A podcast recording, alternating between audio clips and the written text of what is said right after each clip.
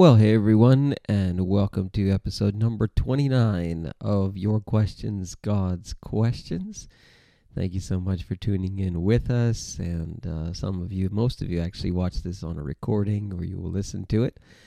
And I encourage you to share this with others as well, especially when you when you get an answer to something. Or right now, we're doing the section on God's questions, and there's something you say, "Wow, this would really benefit others, not just me. And uh, so if you do that, that's it's kind of your way of sharing uh, the good news. And so we're doing this uh, pretty well every weekday for like the last uh, month or so. And we'll keep going for until the end of this week. I'll finish on Friday and take a couple of weeks off. So today we're doing another question from the major prophet Isaiah. And really, God has so many questions uh, in this book. I think it's 66 chapters long. And uh, yesterday we, we did something from Isaiah who has believed our message and to whom has the arm of the Lord been revealed. A slight correction yesterday it was Philip who talked to that Ethiopian about that very passage uh, in the book of Acts and then baptized him. Uh, I had said Peter yesterday, but it was Philip. Anyway, we're, do, we're doing something again from Isaiah, and this is from the beginning of Isaiah's uh, book, which is really like a masterpiece uh, uh piece of work, really. A very, very uh, large book. And anyway, it, at the beginning in Isaiah chapter 6, you see Isaiah's call to ministry, really. And, uh, and it goes like this in Isaiah chapter 6 and verse 1. In the year of King Uzziah's death, I saw the Lord. Hmm. Sitting on a throne, lofty and exalted, with the train of his robe filling the temple. And seraphim, these are angelic beings, if we read the Old Testament, stood above him, each having six wings. With two he covered his face, and with two he covered his feet, and with two he flew. Quite a sight.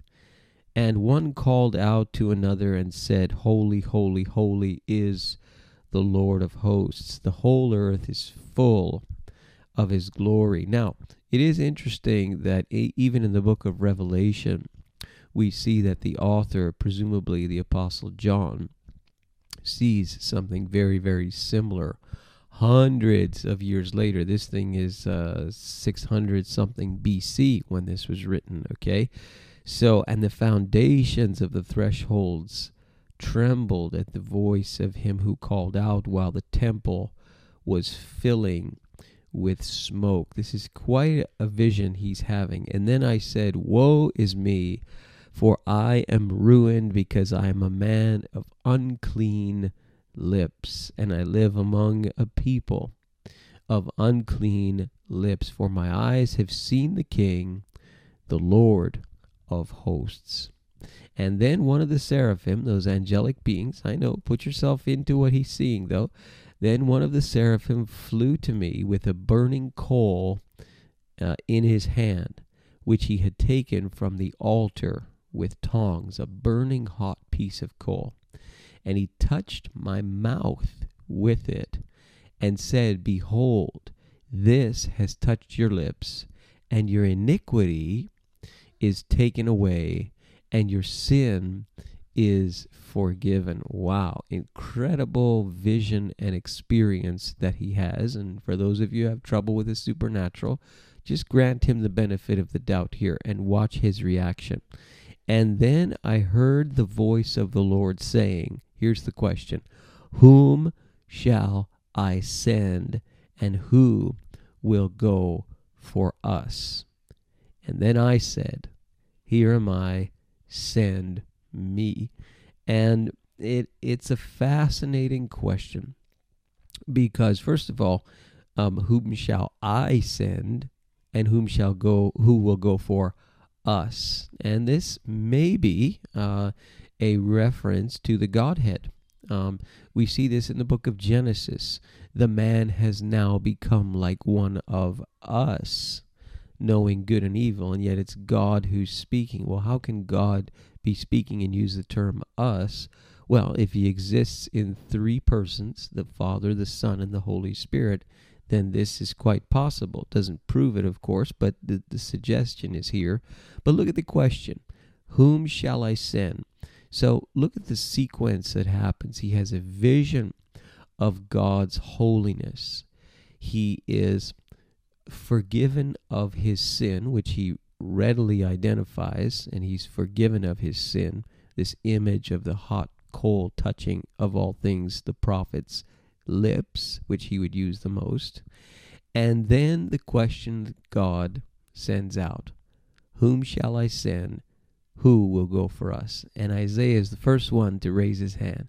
And he says, Here am I, send me. Very willing volunteer because his sins were forgiven. Now, to be a prophet, I know nowadays uh, in some church s- settings, to be a prophet is a very coveted thing. And, you know, people run around the world and they call themselves prophets and the like, and they have huge meetings, and, you know, thousands of people come to be prayed for and hear what the prophet has to say and so on.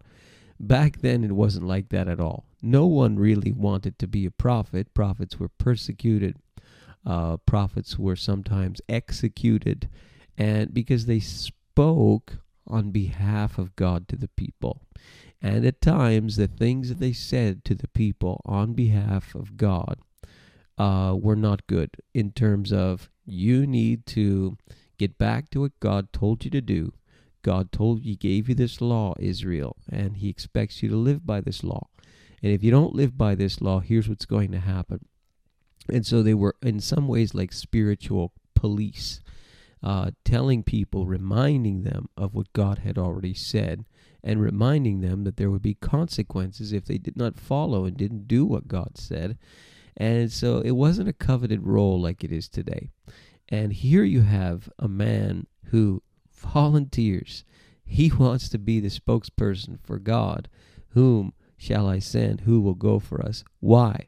because he has experienced the holiness of God, which leads to his confession of his sin, which leads to the forgiveness of his sin, and then he becomes a willing volunteer, a willing spokesperson for God. Whatever you want, God, uh, here am I, send me.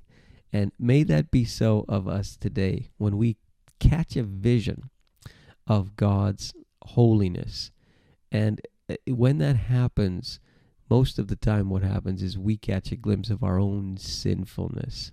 And then when we experience the forgiveness of sins that God offers to us through the person of Jesus Christ and his death on the cross, it turns us into willing volunteers to do what he wants us to do, to go where he wants us to go, to say what he wants us to say, whatever it may be.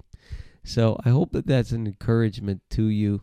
And I look forward to being with you again as we take a look tomorrow at your questions, God's questions. Until then, God bless you.